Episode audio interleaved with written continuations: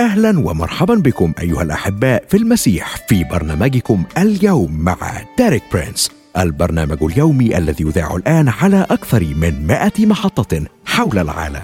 في فبراير من عام 1979 كان ديريك برينس يتأمل كلمات سفر أعمال الرسل الأصحاح الأول والآية الثامنة. لكنكم ستنالون قوة متى حل الروح القدس عليكم وتكونون لي شهودا في أورشليم وفي كل اليهودية والسامرة وإلى أقصى الأرض. وقتها قال ديريك برينس بدا لي بأن الخدمة الخاصة بي كانت فعالة في أورشليم أي في الأماكن الأقرب إلي لكنها لم تصل بعد إلى السامرة ولا إلى أقصى الأرض أي لم تصل بعد إلى كل العالم. ولم أتمكن حتى الآن من توصيل كل الحقائق التي تعلمتها من الله خلال أربعين عاما في الخدمة معه ولأجل الوصول إلى كل العالم بدأ بث برنامج اليوم مع ديريك برينس. اليوم نقدم لكم هذا البرنامج باللغة العربية. راجين من الله أن يكون سبب خير وبركة لكم ولبيوتكم ولخدمتكم.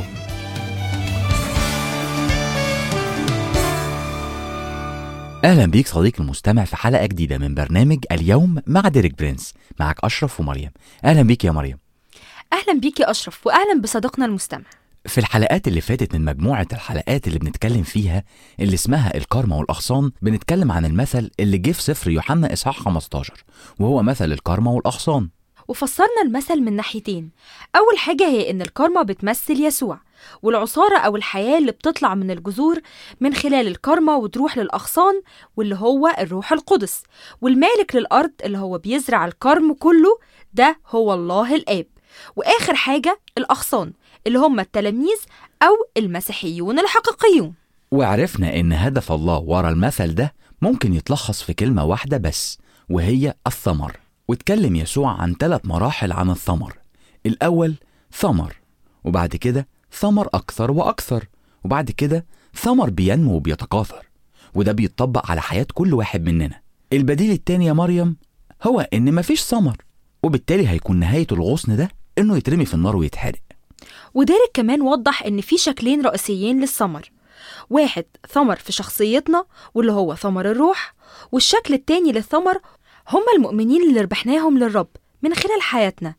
كمان ديريك اتكلم عن إن كل شجرة بتحمل بذور في ثمرها ومن البذر بتيجي القوة لخلق شجرة جديدة. وفي الحتة دي سفر الأمثال بيقول لنا ثمر الصديق شجرة حياة ورابح النفوس حكيم. دلوقتي بقى في سؤال مهم جدا. إحنا المفروض نعمل إيه علشان نجيب الثمر اللي الله عايزه؟ طب تعالى الأول يا أشرف نسمع ترنيمة وبعدين نرجع نكمل كلامنا. يلا بينا.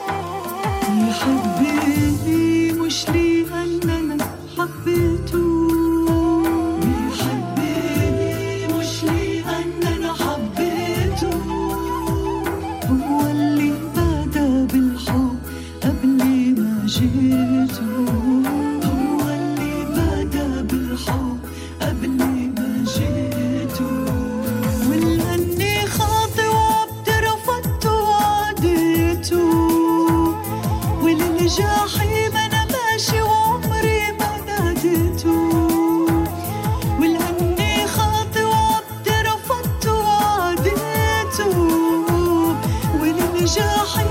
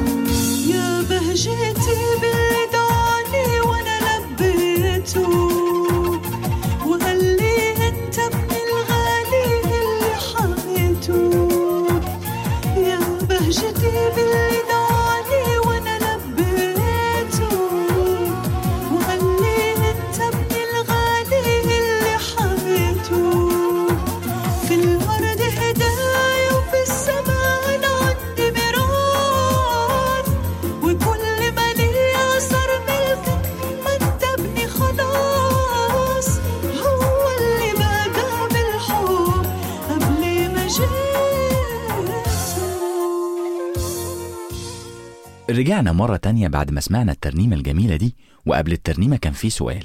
إحنا نعمل إيه علشان ننفذ رغبة ربنا ونجيب ثمار؟ الإجابة بسيطة هي إننا نثبت في المسيح. وده اللي موجود في إنجيل يوحنا إصحاح 15 والعدد خمسة.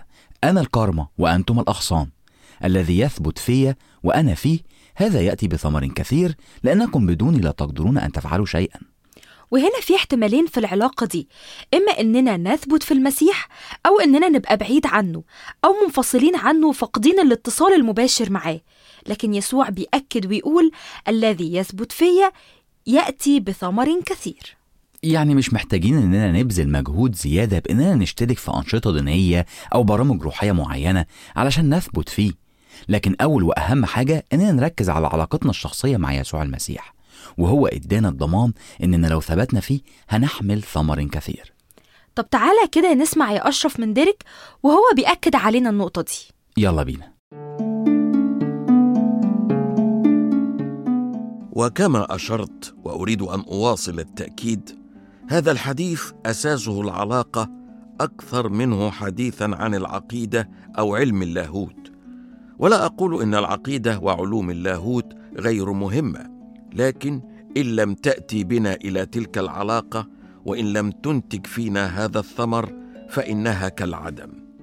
العصارة أو الروح أو الحياة التي تتدفق من الجذور لأعلى في الساق لتصل للأغصان هو الروح القدس لكن الساق نفسه أو الجذع هو يسوع. فنحن نحصل على العصارة كأغصان فقط إذا ثبتنا فيه أي في الجذع ذلك لأن الجذع هو القناة التي من خلالها تسر العصارة أو الحياة إلينا. هذه هي الشهادة الكونية للعهد الجديد فنحن لدينا حياة روحية وأبدية فقط في يسوع إنها قضية العلاقة معه.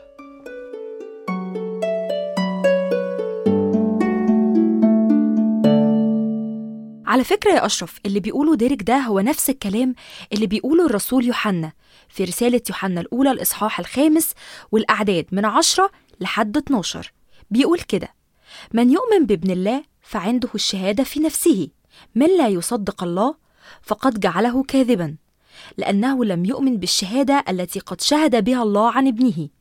وهذه هي الشهادة أن الله أعطانا حياة أبدية وهذه الحياة هي في ابنه من له الابن فله الحياة ومن ليس له ابن الله فليست له الحياة.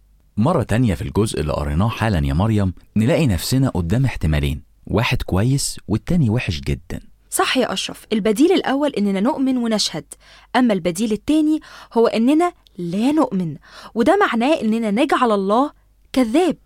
ودي فكرة مزعجة وفظيعة لأن عدم الإيمان هو هو نفس فكرة إن الله كذاب.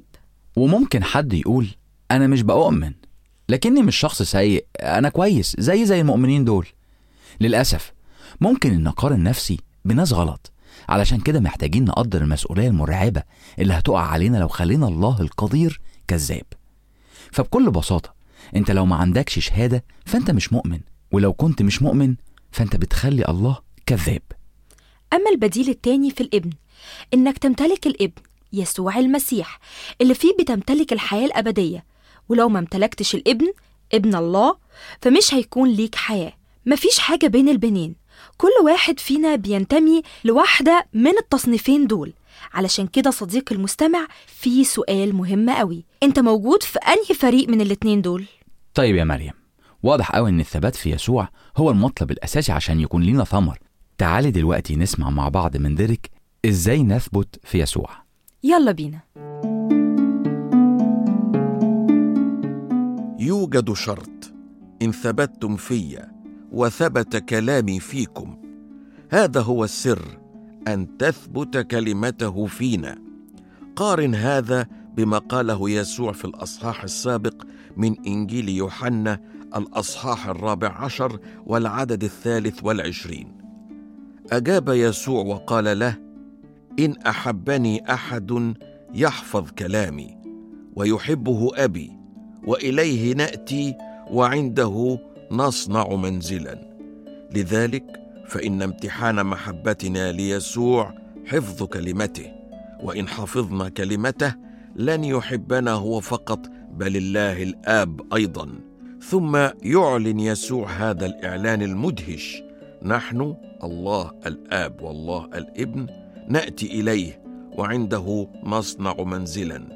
أليس هذا فكرة خلابة؟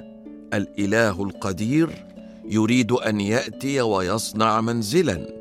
حيث سكناه يكون فينا. فما هو الشرط لحصول ذلك؟ حفظ كلمة يسوع في قلوبنا. هذا هو قلب رسالة العهد الجديد بأكمله. حفظ وطاعة كلمة يسوع.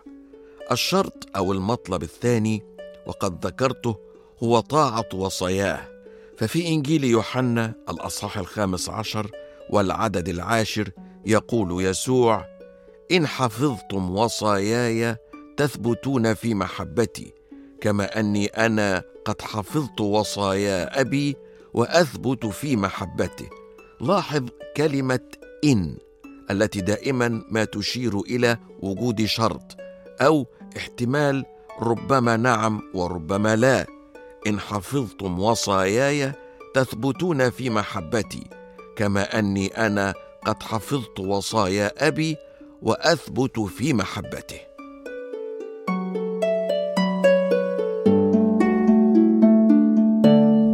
ملاحظ يا أشرف كلمة إن اللي دايما مرتبطة بشرط أو احتمال ممكن آه وممكن لأ؟ إن حفظتم وصاياي تثبتون في محبتي كما إني أنا قد حفظت وصايا أبي وأثبت في محبتي. وهنا مهم نلخص اللي كنا بنتكلم فيه في حلقتنا النهارده وهو إن المطلب الأساسي لإننا نحمل جوانا ثمر هو إن إحنا نثبت في يسوع. وتحقيق الثبات ده مش محتاج ممارسات دينية أو اجتهادات جسدية لكنه مرتبط بإننا نستمر في علاقة صحيحة مع يسوع. وعلشان نثبت في يسوع في شرطين. الأول نتمسك بكلمته ونحطها في قلب حياتنا لأن هو ده مفتاح النجاح الحقيقي في الحياة المسيحية العملية. عارف يا أشرف المسيحيين في العالم بيتعرضوا لظروف مختلفة وصعبة. منهم اللي اتعرضوا للاضطهاد ومنهم اللي بيحسوا بالوحدة والإحباط. لكن وسط ده كله اللي بينجحوا هم بس اللي بيتمسكوا بكلمة الله بجد. يعني ممكن نقول إن المطلب الوحيد للنجاح في الحياة المسيحية هو التمسك بكلمة الله. فعلا يا مريم هو ده الشرط الأول. أما الشرط التاني بقى هو إننا نطيع أوامره. يعني مش بس نعرف الكتاب المقدس بالرغم من إن ده مهم لكن إن إحنا نطيع الكلام اللي في الكتاب المقدس ده الأهم. عشان كده صديقي المستمع لو أنت عايز تعيش مسيحي حقيقي صالح فأهم حاجة إنك تثبت في يسوع. وده هيحصل من خلال حاجتين بساط جدا التمسك بكلمة الله وطاعة أوامره. ولهنا حلقتنا تكون انتهت. لكن بكرة هنكمل مع بعض باقي كلامنا عن الكرمة والأغصان نتقابل في حلقة جديدة من برنامج اليوم مع ديريك برينس. كان معك أشرف ومريم. مع السلامة.